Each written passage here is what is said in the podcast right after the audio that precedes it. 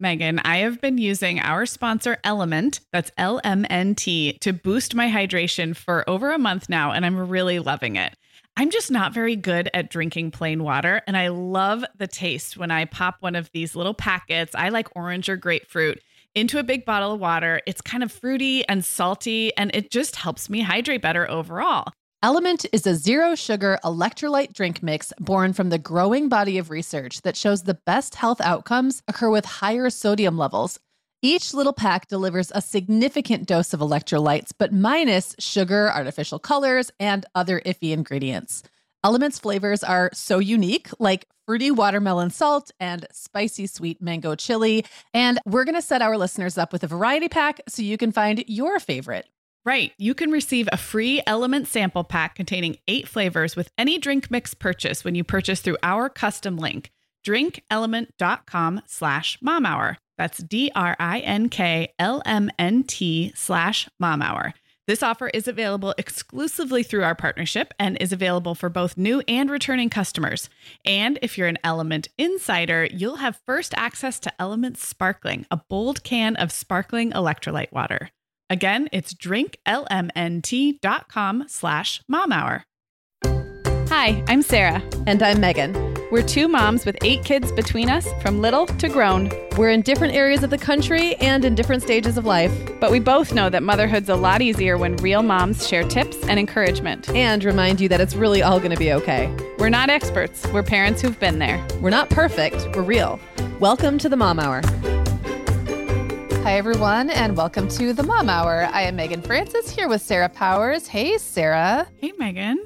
Are you in the mood to talk about failed love? No, I'm already embarrassed. so it's February, and you know, everyone is talking about romance this month. And we figured why not take this topic to new embarrassing heights by talking about the failed romances of our lives, specifically of our early days. And I think it's safe to say all of those romances failed since we are not, you know, married to any of the people that we had major crushes on in uh, elementary school or middle or high school, right? I I actually would love to hear from anyone who is married to a crush from let's say 6th grade or lower. I'm sure we have a listener out there. Um, I'm sure we I'm have, sure. Yeah, Yeah. and there's lots of people who marry their high school sweethearts, but that would be actually amazing if you are currently uh, romantically involved with someone you've had a crush on since earlier than sixth grade. I would love to hear from you.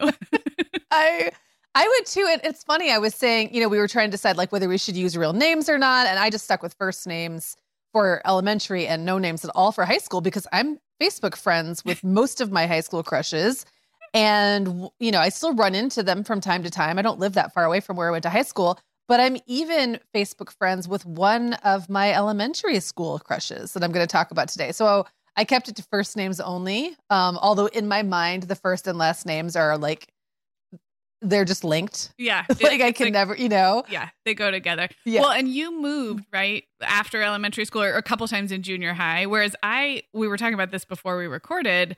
I went to high school all the way through junior high and high school through the same public school system. So unless someone moved away, my elementary school cr- uh, crushes were still s- floating around somewhere in high school. And I moved back to my hometown this summer, so I, I may be very anonymous. I feel I feel a little bit like someone could be listening or a friend. Yeah, you're the who little would under like- the. yeah. I I actually might send this episode to the the boy that I was really good friends with in like fourth, fifth, and sixth grade, and just let him listen because I think he would think it was really funny at this point. I mean, I haven't seen him in 30 years, but you're right. I moved away. Like I moved when I was 12 from that district, right. um, and never went even back to visit really. So like, have not seen this person now in 30 years. So to me, that's funny. Whereas if it was someone I was in high school with that I just ran into at a reunion like a year ago, that would feel a little too close It's to a home little, me. So a little cringy, and with siblings too. Like I definitely know people where I still know their siblings, or maybe my brother was really good friends with one of their. Like it feels a Yeah. little. I, I I might have to use code names. We'll see. It'll be spontaneous. That's okay. that is okay. Okay. Well, before we take a break, um, let's just have like an open. Let's set the stage, right? Okay. So I want to hear, and I'll go first on this one. But first of all, what age your first crush was, and then were you the kind of little girl, Sarah, who easily formed romantic attachments? I know some girls are boy crazy. Some girls are specifically crazy for like certain people and have those romantic crushes like that last a long time, and some just don't really seem to care. Right. Um, about romance at all. So I will go first. I was quite precocious uh, in this regard. So I very specifically remember getting in trouble for chasing boys on the playground in kindergarten and threatening to kiss them. And then I think if I caught them, I just like threw them on the ground because there's no way I was actually going to kiss them. And so that's my earliest memory. But then my mom told me um, when I was like 20 that when I was three years old, I got caught more than once sneaking out of the house when I was supposed to be napping to go visit my friend Billy Oh my god. down the street. I was sneaking out to go visit a boy when I was three years old. but like, I guess I was never like the flavor of the month kind, right? So I liked um, boys, apparently from being like a toddler on, and I always had a major crush. Um, but I was a really late bloomer when it came to doing anything about it. I didn't date much in high school. I was really bad at flirting. I I think I still am. Um, I was kind of afraid of anyone actually touching me. So when it came to like when actually people started having legit boyfriends, that's when the whole thing fell apart for me because I was like, oh no, no, no. no, this I, is not. I don't no no I don't want them to touch me or anything. I just want to like them, right? And so then after that, it kind of became well, actually, the whole time I was always the girl who would fall for my best buddy, and then I would just you Oh. know slowly languish in agony because most of the time either they didn't feel the same way back or like I did not know how to to pull that out of them. Like right. there was just it was like ships passing in the night. So I had a lot of like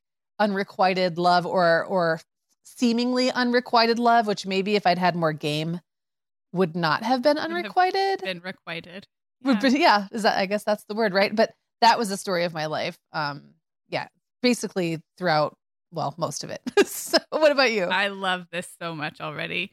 Um, it occurred to me just as we launched in that usually in a More Than Mom episode, we take a quick moment to let people know that this is a parenting show, but every other Sunday we drop an episode that's not about parenting. So we forgot. for Yes. the for the two of you who just happened upon this episode as your very first one, welcome.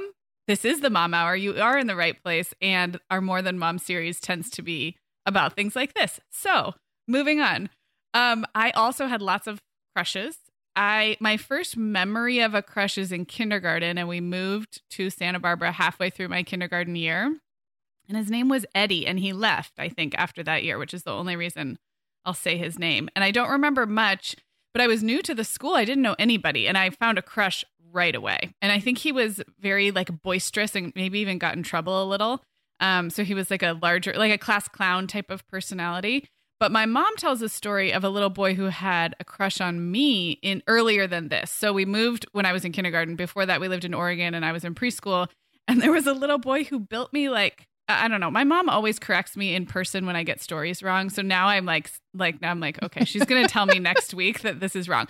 But my memory of the story is that he kind of built a big contraption, like he was in the wood shop with his dad. We're like four, and like nailed a bunch of boards together and painted them, and it was like big, I'm like as, dying. This like- is so adorable. like as big as like a, a small child. You know, if you picture just haphazardly Yeah. nailing a bunch of boards together and then slapping some paint on them, and then brought it to my house and gave it to me. And my mom says that I was like had no idea what to do. Like, oh, oh thank you. and I'm sure oh his mom was Oh like, goodness. he made this for Sarah. So I don't remember that as well, but I do remember having crushes for sure from kindergarten on. And later in the show, it will become a recurring theme that I really had one crush from like first grade through sixth grade with a few Oh my few deviations. So to answer your question, like I definitely locked in on a crush.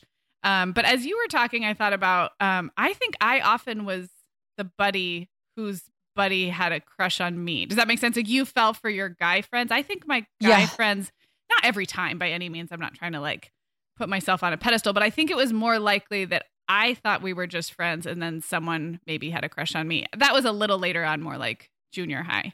So, yes, I had young crushes. I stuck with the same one for most of elementary school, and I, I was pretty loyal, I think is the answer to that question. Okay, so I think that's so funny because while I definitely always had like a best guy friend who I fell for, I also often had best guy friends who fell for me. The thing is, I just didn't care because I was looking at the guy I was into, right? So, like, it didn't even occur to me to think about it. And then, like, years later, I would find out and be like, what? R- really? I had no idea. And sometimes I'll look back and think, had I known, would I have given any of those guys a shot? Mm. And I actually think I would have. Um, much as if the guys I liked had known, maybe they would have given me a shot. You know, there's so much that happens at those young ages Yeah. that's all about being so afraid um, to put your feelings out there. And like, you know, it's like a stuff of a movie where like they wait a little too late Yep. and you make your move a little too late or like the timing is wrong or you should have asked the guy to dance and and instead your friend got there first or whatever and then like and that's history and i think we probably all have so many stories like that um whether they would have been ones that would have you know made any difference in our lives or just a Right. a story to tell mine i think was always like the story of not getting the guy that i wanted while probably i play into other guys stories of me being the girl they wanted Right. if that makes Yeah. sense Well, and think Yeah. about how much our friends in those young ages uh influenced like I feel like the experience of having a crush when you're say elementary and early junior high is very much enhanced, validated and influenced by your your friend circle. And for me that would have Yeah. been girlfriends, but it could be it could be like girlfriends, guy friends because they kind of egg you on. That's who you talk about it with. If someone else has a crush on the same person, you got to go a different route. Your friends are often Yeah. the ones that like communicate the back and forth. So it's like there almost are no crushes without peer influence, which is really interesting because right. at least my experience later in life is that that drops off quite a bit. Like you might share a little bit with your closest girlfriend, but like you are courting largely, you know, on your own. I don't know. I guess I'm I'm Yeah. making broad sweeps here, but it feels like friend my friends are inextricably linked to my memories of having crushes um, because that's how we processed it. So what I think is really funny about that for me is that in elementary school, my crushes were pure. Like they were not influenced by friends whatsoever. I just didn't have the kind of friend group that talked a lot about boys. And I was also really young for my grade. Okay. Um, like really young. So my friend, like my female friends, it just wasn't some we just it, it was I was on a very different wavelength. So I mostly kept my crushes close in my heart Mm, okay. and they were just for me and they and they were not boys that other girls would have chosen for me i don't think um, they were like i said usually my buddies and in middle school i tried to still have my own opinion about boys and found that that was not okay. Mm, like i was not allowed to have my own opinion about boys anymore because everybody else had such a strong opinion about the boys that i liked that like it actually ended up I, there was actually some really nice boys that i was attracted to or liked that my friends basically just shut down on my behalf from like between the ages of like 12 and 16 Oh yeah, i just that think that's sad. you know yeah, it is sad and i think i was super impressionable but like there is a purity to those early crushes for me where i'm like i just really for whatever reason Yeah, you liked liked, that that, boy. person. Yeah, and why why? I do not know. Um proximity you know uh familiarity maybe. I maybe they liked me first. I really don't remember that well but like i just think that's such a like a little golden time when nobody was really influencing how i felt about anybody. It was much later that that happened and i remember it being a bummer on several occasions liking someone and feeling like i couldn't like them because they didn't like pass the friend test yeah, that is sad. and that stinks yeah, but that i think does it's stink. it's universal though. Yeah. It's just it's just how being a teenager is, Yeah. unfortunately. Sarah, we both know this time of year can be crazy. So this is a great time to get ahead with no prep, no mess meals from our sponsor, Factor. I love how these meals are ready to eat and delivered right to your door. I mean, you can't beat that convenience, but most importantly, they're seriously delicious. Yeah, Meagan, I agree. Our whole family was impressed with the quality and flavor of Factor meals we tried. And it turned out to be a great option for my teenagers when they got home late from a theater practice or came home from school super hungry. There's zero prepping, cooking, or cleaning up. Factor meals just need to be heated for about two minutes and they're ready to go. Yeah, and for any listeners with wellness goals this month, Factor has six menu preferences to support your lifestyle. Whether you're trying to boost your protein, avoiding meat, or simply focusing on well balanced meals. And you can pause or reschedule deliveries to fit your lifestyle. Make today the day you kickstart a new healthy routine. Head to factormeals.com slash momhour50 and use code momhour50 to get 50% off your first box plus 20% off your next box. That's code momhour50 at factormeals.com slash momhour50 to get 50% off your first box plus 20% off your next box while your subscription is active. Okay, Meagan. Well, over here at the Mom Hour, we are big fans of our sponsor, Our Place. In fact, you, me, and our team member, Katie, were all comparing notes on our favorite product. Katie was telling us that even though she's packing up to move her family to a new house, she cannot put that mini perfect pot from Our Place into the boxes yet because she's using it like every night. Well, as someone who also has a perfect pot, I got mine as part of their mini home cook duo set. I get it. It's nonstick, which is key, but it also has all these handy features like a steam release lid with a built in strainer and this nice beechwood spoon that nests on the handle in this perfect little peg. Okay, well, I didn't get this pot, but now I want it. That sounds so great. Our Place's cookware is great to cook with, beautiful to look at, and healthier for us as well. All of Our Place's products are made without PFAS, also known as forever chemicals.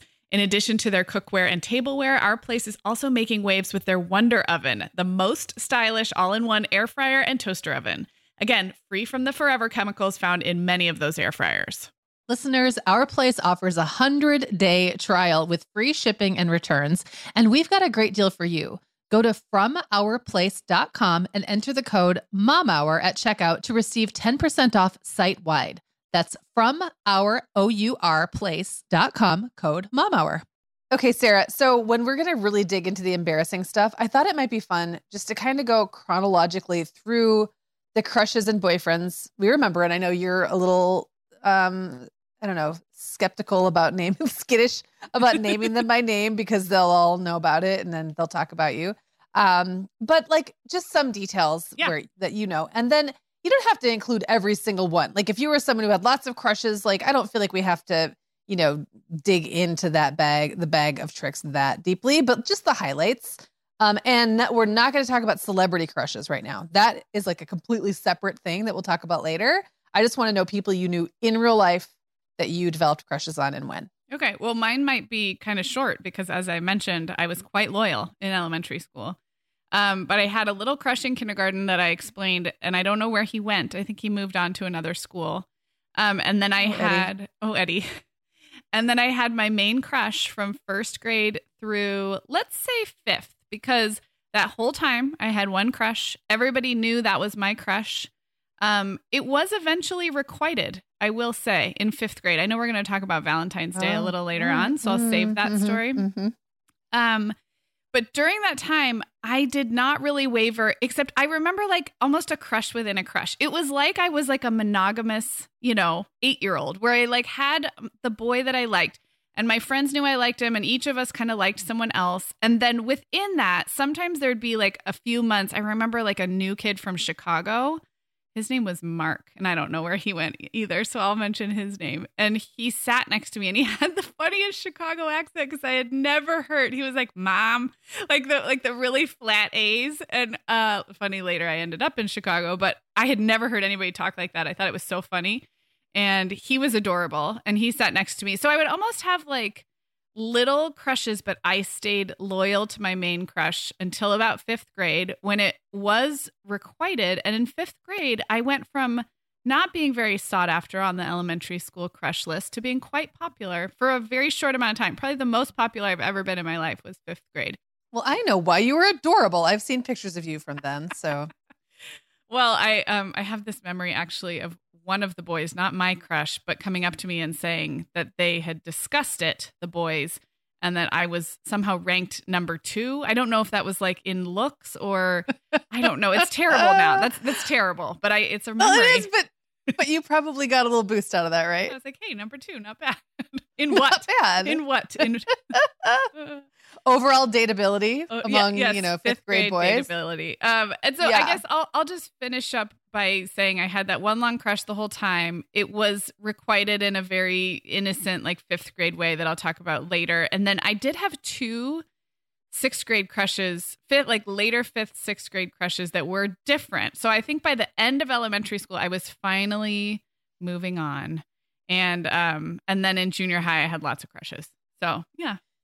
So I think this is really funny. This this whole like you had your steady crush and then you had your alternates. Yeah. Um because I had that same thing. Like I was very loyal. I'll talk about my elementary school crushes in a minute. There were really two main ones.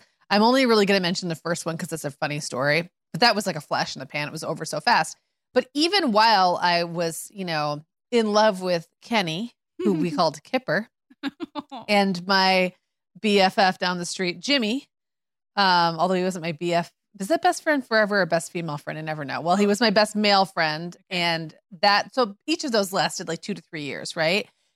But in between there, I would still develop like mini, like you always had your eye on the horizon because, especially in elementary school, nothing else is happening. It's not like you're Right. dating right. them. Yes. You just like them. So who cares? You can like as many boys as you want. And for me, that was kind of actually the case for me through high school. I really didn't have long term boyfriends in high school. I had a few crushes, some I went on a couple of dates, but I really just didn't date very much. So it was very possible for me to have like someone I was pining over for years Mhm. and then still have like all kinds of interim interests that Yeah. would just kind of come and go. And I laugh so hard when I go back and read my high school journals because there are entire life cycles of crushes that I have forgotten.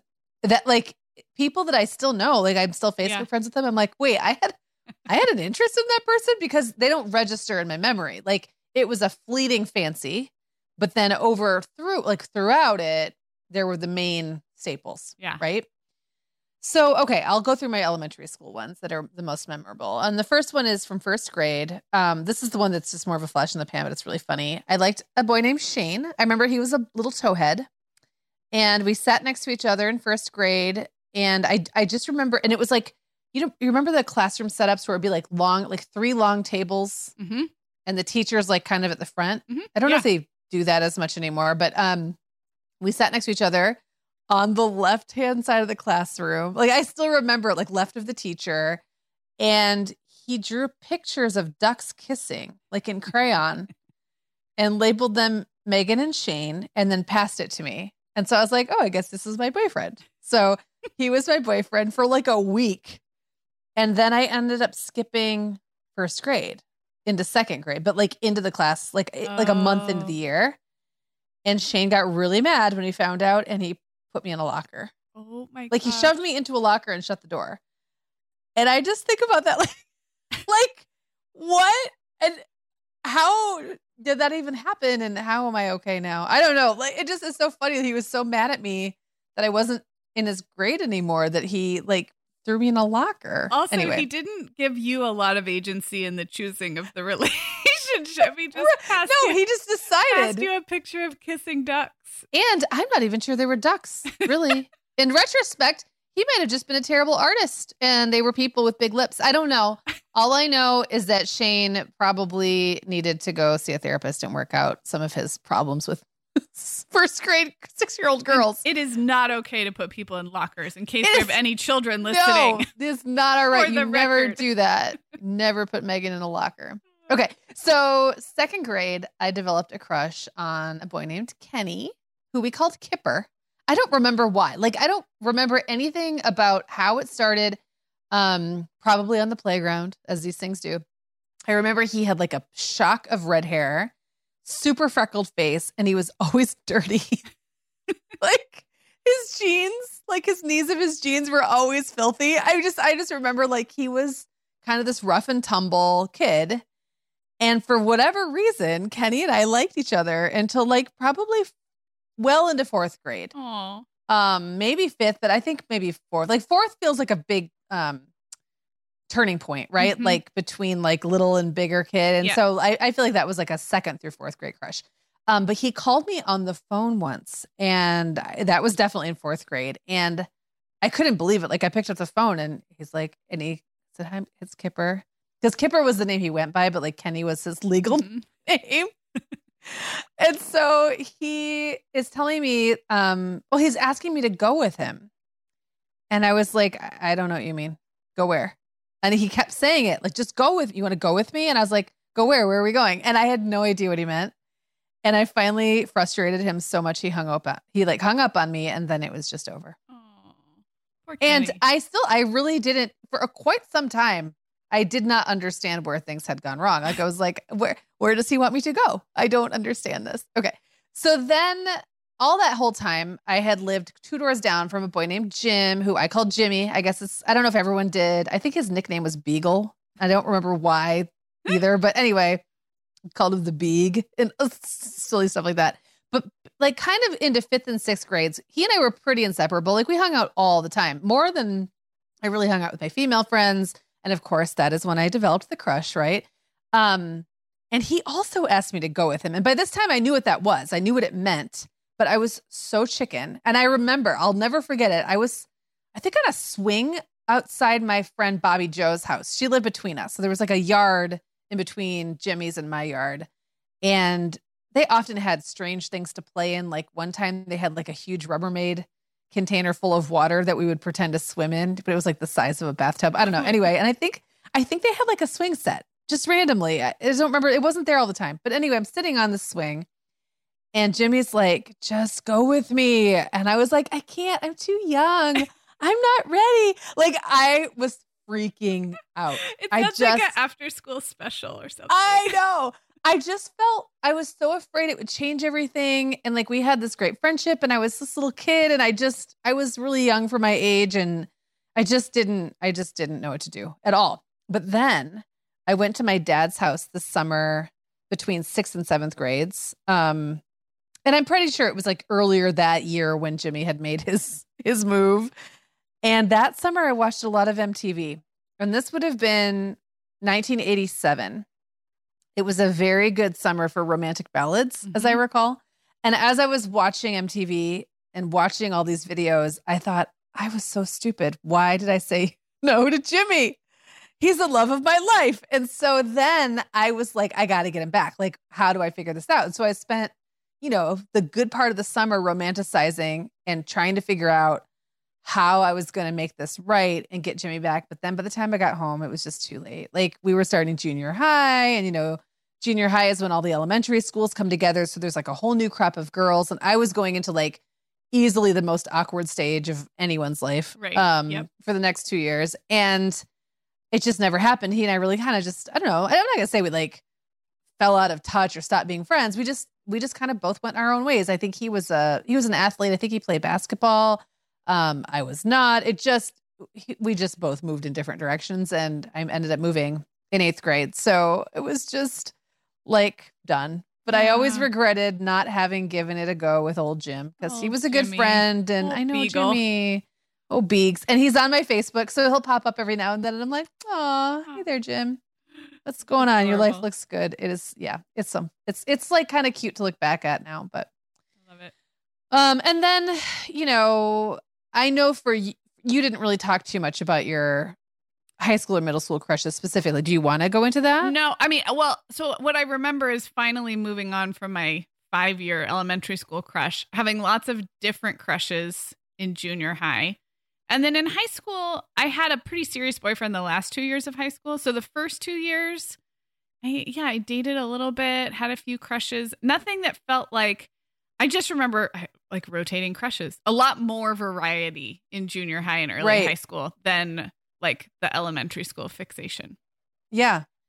Yeah, that's and and that's the thing too. Things kind of move on, and there's just so much activity happening, and, and so many opportunities. real relationships, even if right. you don't have a a serious relationship, I feel like high school puts you in a pool of people who are learning to have a different kind of relationship than just a crush. You know what I mean? Like yeah mm-hmm. dating becomes a thing and like you know double dates and people have serious boyfriends. And i remember just kind of like that was like a different world than just giggling with your friends about who you thought was cute. But there was there was it's not like a switch flipped. There's kind of like a gradual right. entrance into that world.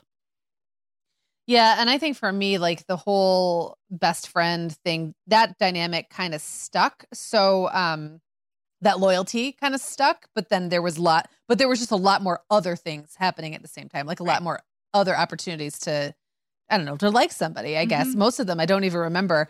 I actually went to one middle school. So after I left um, Sault Ste. Marie, which is where I grew up, I went to another school for like a year and a half and then ended up moving to the place where I went to high school for three years. So I don't have as many memories from that briefer, mm-hmm. like eighth half of eighth and ninth grade. I did have one really good buddy who um, is like friends with my cousin, so I see him sometimes every now and then. And there was a crush there. It was, but it just never really developed into anything. And then when I went to when I went to the, place I ended up at, um, I had two major crushes, and honestly, they're embarrassing to look back at. Like now, looking back, they were obsessive. Like, uh, first of all, they both were super slow burn. Like, I liked them as friends. It took me a long time to decide I liked them as more than friends. But it was kind of like once I flipped that switch, I flipped it so hard. Right. And could not come back from it. And one of them I actually did go on like one date with. I think it was like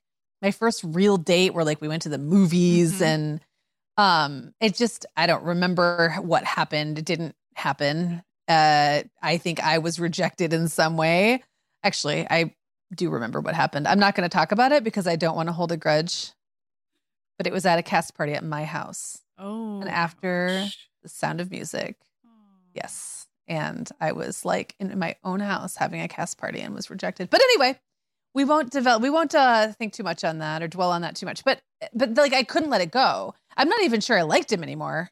But I was just so like mad about the fact that like it didn't work out that I couldn't deep. let it go. Well, I yeah, think it was like deep. isn't developmentally isn't that kind of a hallmark of like mid teenage years is like things feel world endingly serious. Yes. I mean that's I know that's a stereotype of teenagers, but you also have teenagers and that is it's like they're mature to a certain point, but then their inability to see how this is not like the actual end of your like And there's no you can't Life. logic them out of it. It's like a Right. preschooler who is having a fit. You can't you can't say, "Oh no, like the fact that this toy broke is not the end. It's Right. really going to be okay." That all they see is that. They don't have enough life experience yet to Right. know that more are coming, right? Right. So when I finally started to kind of like get over that one, um, then I developed a friend on like or developed a crush on like a best guy friend and that also lasted year. Like that lasted well into college. Um, and so it, it was like like we talked about earlier it was that loyalty to the crush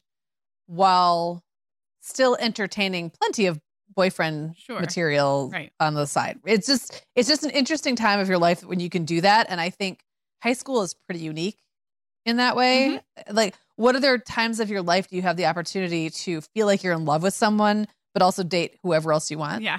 Right. Like, it right. just doesn't really happen That's true. um, before we go to break, Sarah, I have to ask. I I can't think of any stories, but I wanted to know if you ever made any overt passes at any of your crushes. And I know you have a story you're gonna no. hang on to, I- but I I think I waited to be pursued. When you were talking about the kindergarten kissy game chase, I do remember partaking in such chasing. and I Yes. was laughing when you were saying like once you caught them, what what would you do with them? Like you didn't even Right. really want to kiss them. And I do I just have very vague memories of chasing on the playground and thinking this was hilarious. Um, and the girls seemed to do the chasing, at least in my experience. But again, I don't think we were after anything. And no, I was I think I was a I was a a decent flirt. I think I was able to make my you know, make my feelings known in this kind of like shy eyelash batting way, but I was Yeah. not very brave. I definitely in the early years kind of waited to be pursued, which is maybe why it took 5 years for my crush to be requited because I was just too shy or too shy is not the right word, but I was like I was just being uncomfortable with yeah, it. I was just waiting. Yeah. I was waiting Yeah. patiently. so So, no. the funny thing is, I also was a waiter. I never, I don't remember making any overt. Um, maybe high school. I actually do remember my high school crush getting up the courage to, you know, finally at the- age of. Actually, it was after high school. It was like New Year's Eve, the year after I graduated, or something like that, or Christmas break or something. So, like, I was pretty old when I finally decided to just lay it out there. Until then, I never even was the eyelash batting. Like, I didn't even, I didn't even know how to be coy. I was like the girl slugging people on the arm and making jokes and like wondering why the boys didn't like me. And it was because I didn't act like I wanted anyone to, I think. Like it's just it's just kind of funny. Like looking back now, what would I do differently? Probably nothing, because that was just me and I Yeah. don't care. But but at the time I was like, well, why? right, because you wanted work? them to like you and Right. We are welcoming back Vionic as a sponsor today. And Sarah, I will be honest, I was sorting through my warmer weather wardrobe the other day and it could seriously use a refresh. But you know what's good to go? My shoes. I've got a great selection to choose from thanks to the Vionic Vitals collection. And lately, the pair I keep putting on again and again is the Uptown Loafer. I have two pairs, one in sand suede and the other in camel leather, but please don't make me pick a favorite. Oh, I won't. I'll let you keep both. That's so funny, Meagan, because I was a little jealous of your Uptown loafers. I was the last one on our team to get a pair, but I just did. I also got mine in the sand suede, and I think I've worn them like four times this week. They really finish off a cute spring outfit. The Vionic Vitals collection has the best essential styles for everyday wear to get you ready for spring. And no matter what shoes you choose, you'll be on the go in comfort because every single pair of Vionic shoes delivers their trademark VioMotion technology for a difference you can feel. Vionic sandals, sneakers, and flats all offer incredible support, stability, and cushioning, and every pair comes with a 30 day risk free trial, so it's easy to try them out. Use code the Mom Hour 15 at checkout for 15% off your entire order at vionicshoes.com when you log into your account. That's a one time use only. Vionic Shoes, wearable well being for your feet.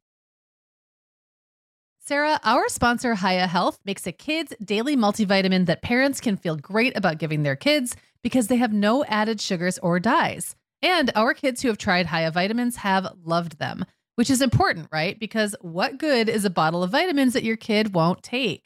Hiya was founded by two dads who didn't like the ingredients label on some of the popular children's vitamins they were seeing on store shelves, so they got to work developing a formula that would help fill the most common nutrient gaps in modern kids' diets. Hiya's chewable kids vitamin is made with a blend of 12 organic fruits and vegetables and then supercharged with 15 essential vitamins and minerals. They're also vegan, dairy free, allergy free, gelatin free, and nut free.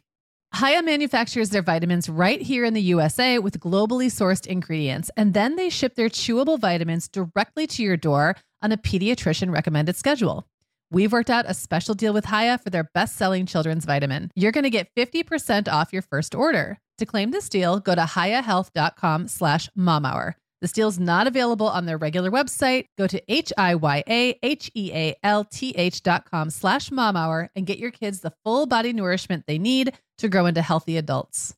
Okay, Sarah, so let's talk about some of our other like the kinds of crushes, right? And our crush styles. So I already mentioned, and we've kind of talked about this already, but I was not like a flavor of the week type crush haver. Um, I really held on to crushes for a long time, except for like the kind of the transient crushes that kind of came through um in high school. But I'm just wondering if you had like a crush style. And just despite saying, you know, that I had like the occasional one-off crush and that most of mine were pretty long term, I am able to really hold on to a romantic interest, it turns out, beyond like hope and reason and Mhm. all reasonability. Yeah.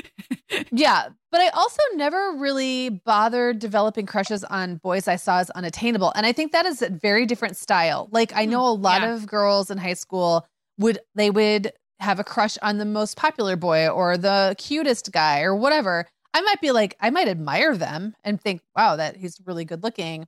But I didn't care. I was way more likely to develop serious attachments to boys I had already spent a lot of time with. I think Mhm. for me, like the familiarity and comfort, the comfort level was really Mm-hmm. important. And then that actually made it worse when they didn't like me back, right? Because Right. it's not like, oh, they were attainable. it's not safe. Yeah. Right. Yeah. It's attainable. Yeah, it's, it's it's not somebody I could never get. It's someone I, I always kind of thought I would.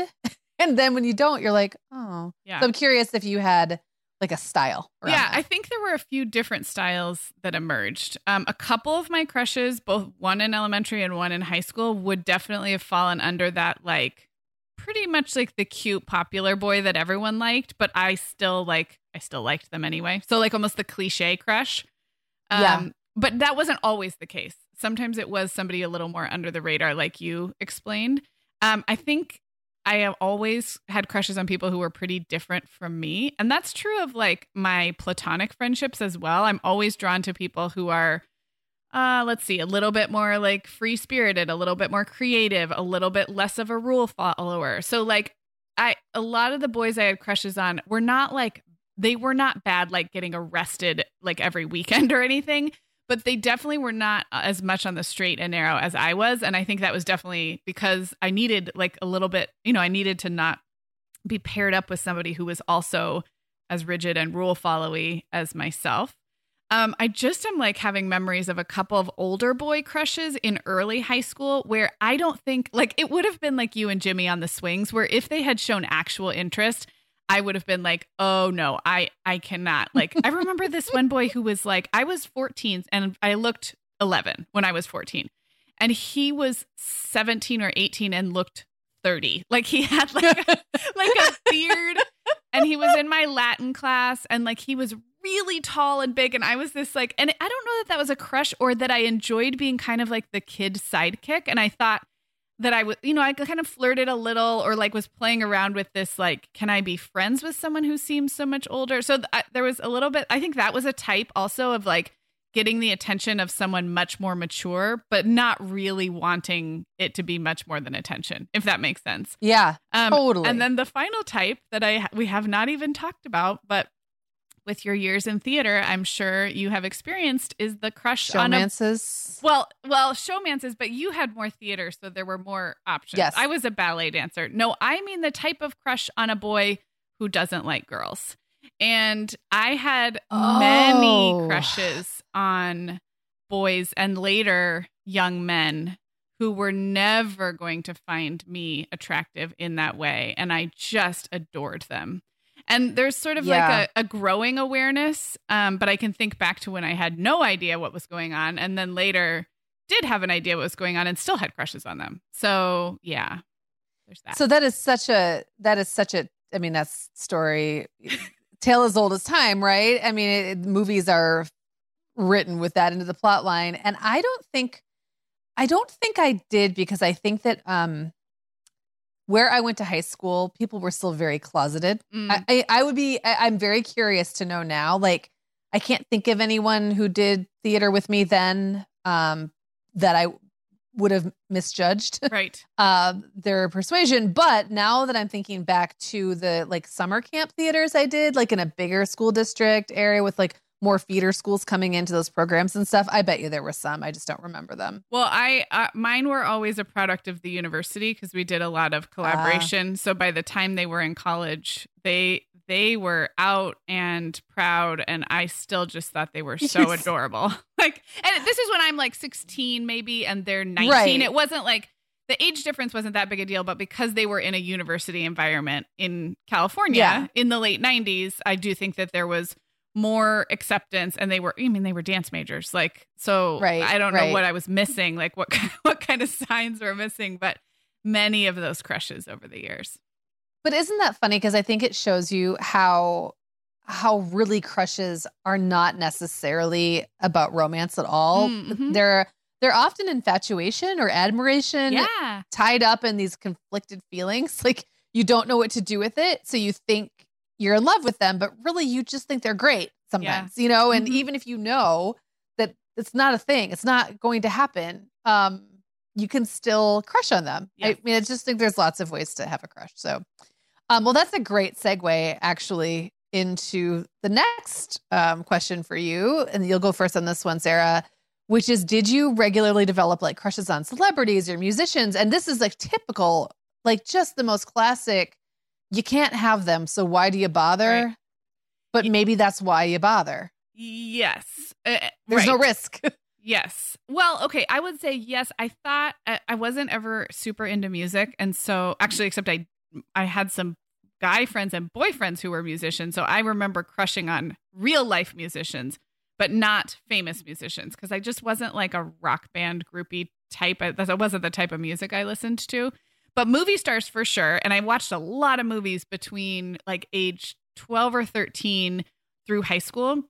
And we've talked on the show how I was like a little pop culturally delayed because my parents were really strict about what I watched. So I, you know, I wasn't allowed to watch 90210 or Melrose Place. And I was like kind of deprived until probably seventh or eighth grade. And then I really consumed a lot of of movies, especially. I loved going to see movies. So I can remember many I don't think crush is the right word though. You know, I, I, looking back, I just think I had a very specific type of actor who I thought was so cute and would just want, you know, want to watch them in anything. But crush, I never like had posters on my walls or like did my binder with their face like and I didn't think like I didn't dream about them at night. So no, I I started out saying yes because I remember like Jonathan Brandis in the soccer movie Ladybugs. That's so embarrassing. Oh, but he was so my cute. Goodness. Um, and then later, he was very cute.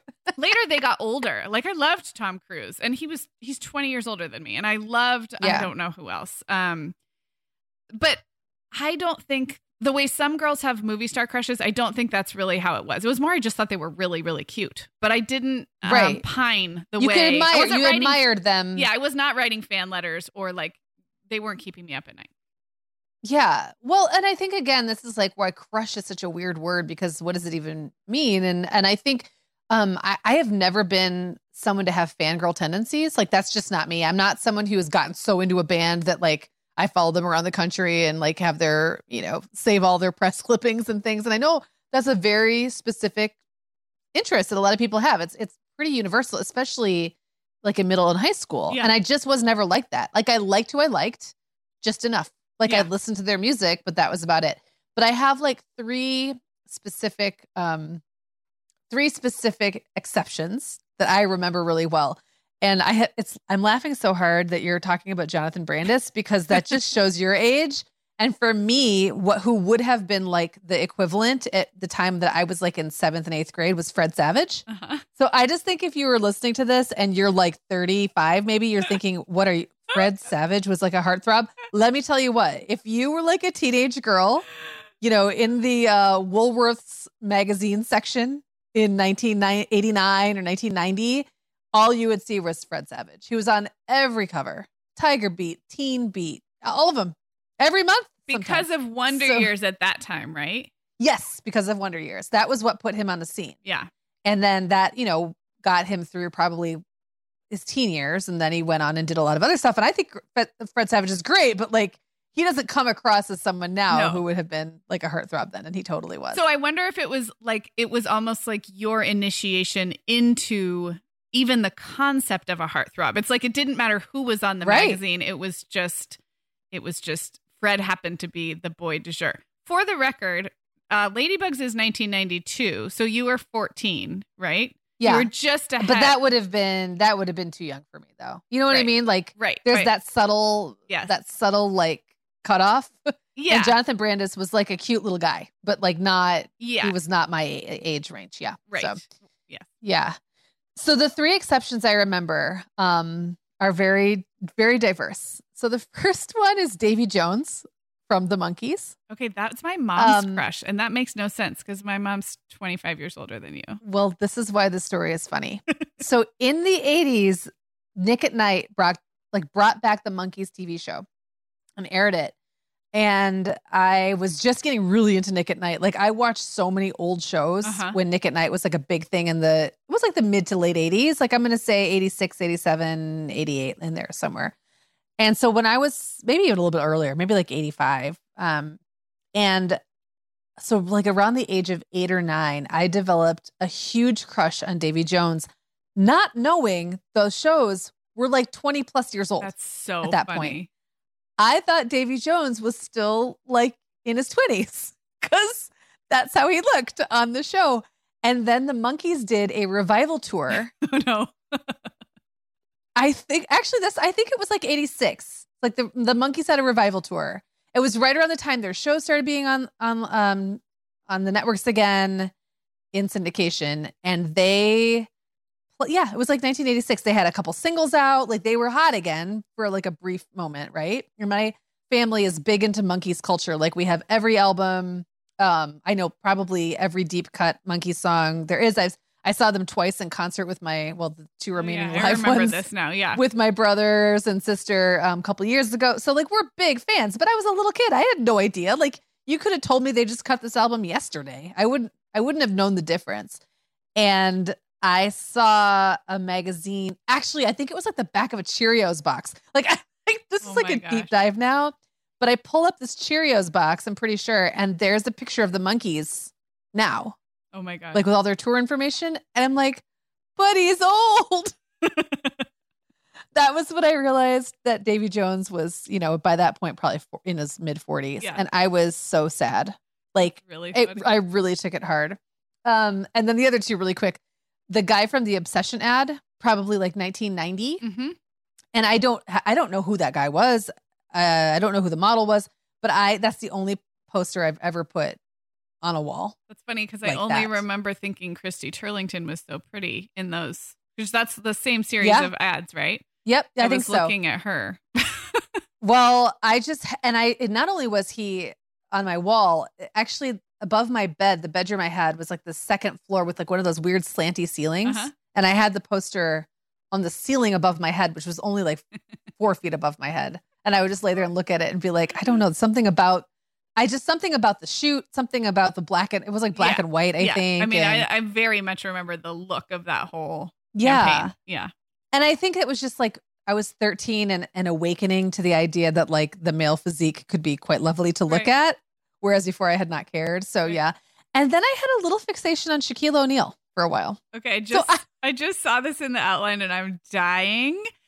Um, because it's so random. But also, I would I had an obsession with the NBA in general when I was 12, Oh. 13 years old. So I had a poster of Shaquille O'Neal. I mean, Shaquille O'Neal was a big deal for a He few was. years there. And I had his poster, but I was more into basketball in general and the NBA. And I loved David Robinson of the Spurs. And that was David Robinson was my NBA crush. But I'm cracking up that Shaquille O'Neal was So- your celebrity crush. I didn't care anything about basketball at all, really. I mean, I was aware of the NBA. I, you know, I, I would like, I like kind of followed along. Um, but I always just thought he, first of all, he was like seven foot tall. He was like a giant. Seven two. I and I was intrigued Yeah. by that. Yes, me Seven too. two. Okay. And I was very intrigued by that. But he also just had the nicest smile. I just remember thinking, like, he just seems like a guy who would be a really good boyfriend. that's all. Like, I don't know. Other than that, Yeah. like, that was my Shaq Attack. Is- I don't know. It was just that is amazing. he was a really big deal, and he was in a he was in a movie about being a genie, or maybe this Uh-huh. is one of those like No. things that we all think was real. Oh, Okay, so this is not the Mandela effect because I know we can have a whole show about the Mandela effect at some point. We'll but link there's to that article. Yeah. it's either Sinbad or Shaquille O'Neal that was in a movie about a genie, and people mess it up all the time. I think it's. I actually think it in was Sinbad. Okay. Well, we'll we'll solve that mystery later. Anyways, I know we need to move on, but um, yeah, that was my that was the most recent celebrity crush for me. That is Okay. amazing. So, all right, so it wouldn't be a childhood crush episode without some embarrassing stories. So, so before we get into like the most embarrassing stories, let's just briefly talk about Valentine's Day. I know you have like a major win that happened on Valentine's Day, and the um the whole reason I started thinking about this episode topic was because I was at an antique store not too long ago, and I picked up some like vintage 1930s and 40s Valentines. And first of all, it's like so cute because they're all from like Gladys and Ethel and stuff like that, Yeah. but- which is adorable. But also, you can totally tell that some of them were filled out by someone's mom. Like the because Oh. The handwriting is so lovely and perfect, and like it just doesn't seem like you know Bob actually did that in second grade. But it also got me thinking about Valentine's Day in elementary school and how I know for my school and probably most um, of us who are in this age range, anywhere from you know 20s up to 40s, were kind of like you just had to bring everyone a card. You didn't get to choose, Yeah. right? But it, there was like a party, so everybody got a card. And then in high school, my school did carnation sales and cookie deliveries and like all these different things where by which you could bestow favor on Mhm. someone. Um, so I'm curious how seriously you took like which Valentine you gave to which person and how did you participate in those things? And I'll just go briefly and say I had so much angst. Like you would buy a bottle, uh, a box of the Valentines, and there'd be four different messages. Yeah. And you know what I mean? And then you'd want to make sure that your crush got the most meaningful one, Mm-hmm. but then you didn't want any other kid to get that one Mhm. because then it would have taken the meaning away, right? So there weren't enough Valentines left in the box if you were too picky. So sometimes I'd ask my mom to get like two boxes and then I could cherry pick like which ones I wanted to go to whom. Or I'd like draw a silly little doodle on my crush's Valentine to make it more special. But then I was still too shy to say anything overt. Like I would never put X and O. Right. Well, and remember like choosing the conversation hearts, like they they couldn't Yes. say something embarrassing. And some of them were like right. downright racy. I don't even remember Yes. how, but like it, But yeah. no, they were. They were. Yeah, yeah. And the and the whole other thing with the um when they were coming back my way, I remember like a crush giving me a card and like, you know, I'm just giving an example here. It would say you're ducky, but I really wanted the one that said like my heart quacks for you. you know? And the funny thing about it is I bet those boys spent literally zero seconds thinking Zero. about it. Zero. Zero seconds. I mean, same thing with all the like the high school carnation sales and all those things. Like I spent so much time and money strategically figuring out who to bestow these upon and like what message to put that was just like struck just the right tone. And I promise you no one thought about it. Well, you return. were you were a communications professional in training. You understood Yes. like that well chosen words can make a difference, and you you Mhm. know you were a writer at heart. Um, Yeah. Well, we're we're not like we've skipped over the big thing for me, right? Which is that Valentine's Day is my birthday, so this is a very loaded Oh, right. childhood experience for me. Um, in many ways. So yeah, I relate to everything you said about choosing the right Valentines. Um, anyone in the class who knew it was my birthday and like scrawled a chicken scratch like and happy birthday on the little square. I just thought that was like it wasn't even a crush thing. I just immediately liked them better because i i spent most of elementary school feeling like my school birthday experience was overshadowed by valentine's day. I never really felt that after like sixth grade i, I enjoy having a birthday on valentine's day but in elementary school everybody else got like kind of their own par- not party but like their mom would bring cupcakes or treats or whatever to the class on their birthday and mine was already this giant party it was you know overshadowed so Right. Yeah. so yeah I, I I guess the point is in general there was a lot of angst and thought about how much i was getting paid attention to on my birthday that was also valentine's day that's that's a like Oh. do you know what i mean like i i kind of a complicates things. it complicates yeah. things. Like I wanted to feel special beyond the classroom parties. And I also actually really thought it was special to have a Valentine birthday. So I wanted like I wanted people to know it was my birthday. I don't know how else to explain it. And that is both crushes and non-crushes. I just wanted like I wanted to be seen. Um but my my like victory Valentine story is 5th grade when I was popular, when I had had the same crush for 5 years. Um my crush gave me a Valentine uh, on Valentine's Day that said, Will you go around with me? So I guess in California, we were saying go around with, not just go with. It makes no more Oh. sense than yours. It, it still it still means nothing. And then it said, P.S. Don't tell anyone who would tell my mom or my dad or my sister.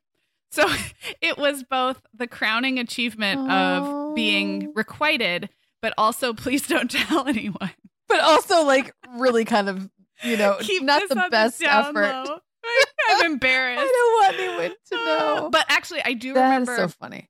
Some other in the in the weeks and months that followed. That was a very sweet little fifth grade romance, and I think there were some other cards or like a little poem or something. I was I was floating above the ground with that requited crush, and then later in high school, I had some very romantic Valentine, you know, gifts, and I was very spoiled. But what's funny is I never thought about doing anything for anyone else on Valentine's Day, and I'm still a terrible Valentine because it's my birthday, so I don't want to do any. I don't want to rom- romance anyone else. I want it to be all about me.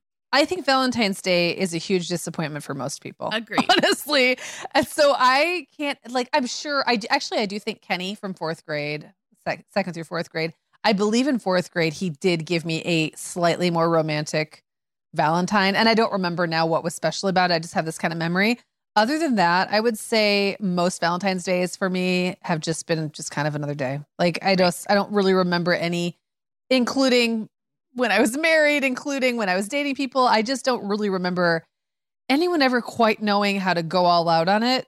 You Yeah. know, and it's, almost yeah. like when when one does whether that's like young adulthood or high school or college it almost feels like uh, i don't know how to say this Right. like it's like almost cringy in a way it's like It's do we- embarrassing it is it's embarrassing Yeah. which is why i highly recommend being born on valentine's day because it is a festive time and there are there's chocolate and wine involved if you Yeah. wish um, it is very hard to get a dinner reservation i will say like every year we're like god not in covid times but like we just want to go out to dinner for my birthday and like oh yeah so does everybody else on the planet Yeah.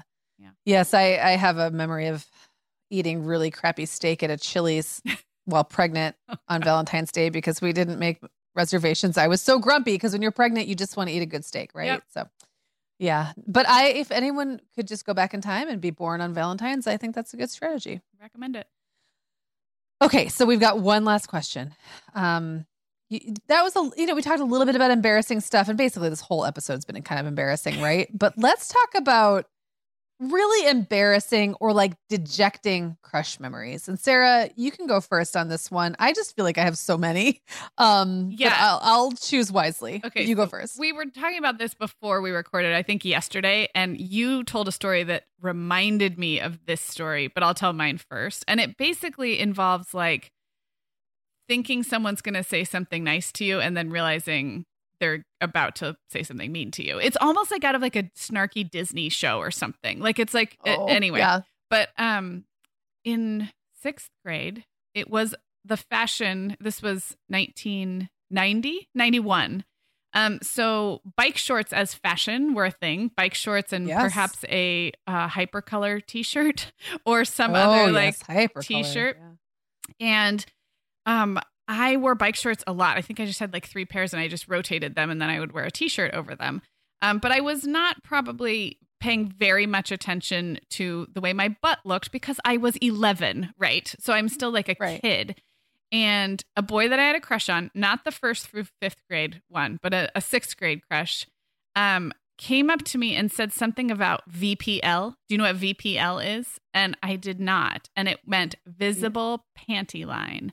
And it basically just meant you could Oh. see my underwear through my bike a shorts. little boy said that? yeah, uh, my crush said that I that. mean, that's something I've read in magazines, Right. but I didn't know it was called a VPL. Well, I Oh will never I will never not know that. And I don't know exactly Aw. how see-through we were talking. My guess is that you could literally just see the seam of my underwear Right. as one does because the, everyone's wearing bike shorts as fashion. This is an accepted like casualty of bike shorts as fashion is you're Well, going to see underwear. I'm sure he was looking for something to comment on too. It's not like you were egregious yeah, in your panty line. You know what I mean? Oh I my goodness. was mortified. Um, That that is is the one that came up. And you know what? Later, I think he and I even, I mean, sixth grade, you don't really date, but he and I palled around a little bit later in sixth grade. I think he even requited my crush, but not in that moment. He was pretty mean. Or No. it's also possible that was kind of toward the end of us palling around a little bit. And he was like, oh, I think that, that, was might like the be final true. blow. Yeah, like he started to be mean to me. And I was like, well, I guess this is over. Oh my gosh. So that's the only oh one I goodness. remember. I'm sure there were other embarrassing things for sure. Ugh, That's the one I remember. that's really. I'm sorry. That's okay. well, okay, so I have three, and I'll I'll do the, the first two pretty quick because they're just kind of silly. So remember, I talked about Jimmy earlier. In Yep. sixth grade, a new girl moved to town. Her name was Regina, and I swear to you, maybe it was fifth grade, fifth or sixth. I swear to you, she was like seven foot tall. She looked like a woman. And much like you, when I was 11, I looked like I was seven, right? So there was very, I was outmatched in every possible way.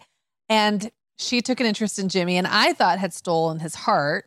I'm sure, I don't know. He probably just was confused and didn't know what was going on. And Yeah. one day I like somehow wound up tag alonging home with them from school because he just lived two doors down from me. And I wound up like walking with them. And it was super awkward because I could tell she wanted me to bug off, but like I couldn't because I was walking in the same direction. And she referred to me as a child. And I just wanted to die. Like I just remember being so, so embarrassed and just wanting to die. And, you know, I'd like to punch her. Um, yeah. seventh grade, I went to a dance where a boy who I believe was named Sean, but I can't really be sure. I, I don't really remember. Um, agreed. This is all by proxy, but through a through a proxy, agreed to be my boyfriend at the beginning of the dance, then avoided me throughout the dance, and then broke up with me through a different proxy at the end of the dance. Oh, that was fast. And I actually think he thought it was a different Megan. Like honestly, oh gosh, I'm that's so thinking he got himself in and it was like, oh wait, no, not her. And then like took the dance, the time of the dance to think about it, and then figured out a different friend who could break it off. But it was such an embarrassing dance because I was like, oh my gosh, it's like my first middle school, junior high dance. I'm gonna have a boy to dance with, and then he wouldn't even come near me. And so it was awful that is it was terrible. And then also in either seventh or eighth grade, there was this boy in my class who was so cute. And he was kind of a jerk. And like, I have sp- very other specific memories of him being a jerk, but he was so cute. So it was one of those like fleeting crushes. But he came up to me in gym class, which this is the first time he'd ever approached me, right? and talked to me, which so I'm like, oh my gosh, he's talking to me. Oh my goodness. And he said, Hey, do you know that um, you're my treasure? And I was like, What? And he's like, Yeah, I, I just found treasure when I found you. And I was like, Oh, what? And I'm like embarrassed and blushing. And he said, Yeah, because you're sunken chest. Oh. First of all, that's horrible. it's a great burn.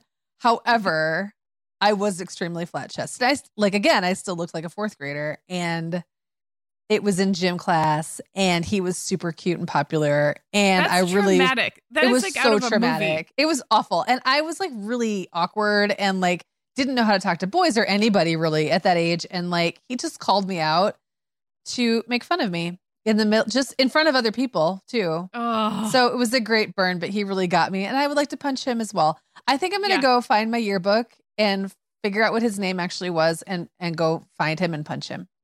that is, I mean, he deserves a punch.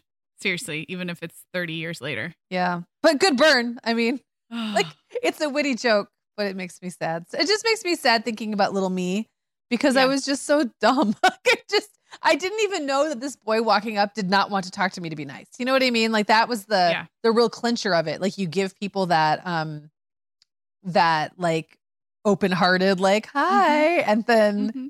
just got totally slammed. Oh. Man, I would never go back to 7th and 8th grade, but no. I do feel like this was a little bit cathartic. Yeah. Yeah. so. I laughed funny. a lot. Me too. I, I me too. I, I thought of some stories we didn't even tell. That's what that's what these memories are like. Is you're like, oh yeah, I forgot about that other time. So Yeah. very fun. Yeah. Well, I suppose um, we should tease up the next real episode. That's not just us talking about our, you know, middle school and, and elementary school crushes. Yes, well, let's do that. And anybody who's stuck around this far, we love having these silly Sundays with you for the More Than Mom episodes. Um, but coming up on Tuesday, we are going to be talking about food and feeding our families in this 2021, which turns out we're pretty much 12 months into a pandemic. So we we love to return to the theme of feeding a family several times a year because turns out they always need to eat and our homes are always evolving in terms of how we're meal planning and grocery shopping and dealing with constant snacking and there's just a lot different this year. So now that the holidays are behind us, we're going to talk about feeding our families coming up on Tuesday. So Meagan, this was fun. Thanks for putting this together and we'll talk to everybody soon. Guess what, Meagan? Over 10,000 teens are already using our sponsor, Erika, to help them unplug. That is amazing. Erika, that's Erika with a K, is the social media health app for teens that gives them the tools to unplug whenever they need to for improved health, study focus, sleep, and daily balance. It's so cool how this works to hide distracting apps from your phone at the touch of a button, keeping them out of sight and out of mind without deleting your data. Yeah, you know, teens really get that social media comes with risks, including addiction, and Erika helps them build healthy habits and self regulation that will benefit them their whole lives. Tell your teens about Erika and save 20% on the Erika family plan with promo code The Mom Hour. Go to erika.app and search for plans. That's Erika with a K, E R I K A dot A P P, and use code The Mom Hour to save 20%. Hi everyone, Meagan here. Sarah and I would absolutely love it if you would hit pause right now, like right where you're listening, and leave the Mom Hour a rating and review. If our show has helped you feel a little more confident as a mom or a little less alone, this is one of the biggest ways you can thank us, and it really only takes about 30 seconds. If you're listening to Apple Podcasts, you can navigate to the Mom Hours show listing. So when you're in the episode you're listening to right now, click where it says the Mom Hour just above the play button and then scroll all the way to the bottom and you will see the ratings and reviews. We would love if you would leave us one as well. Thank you so much for listening.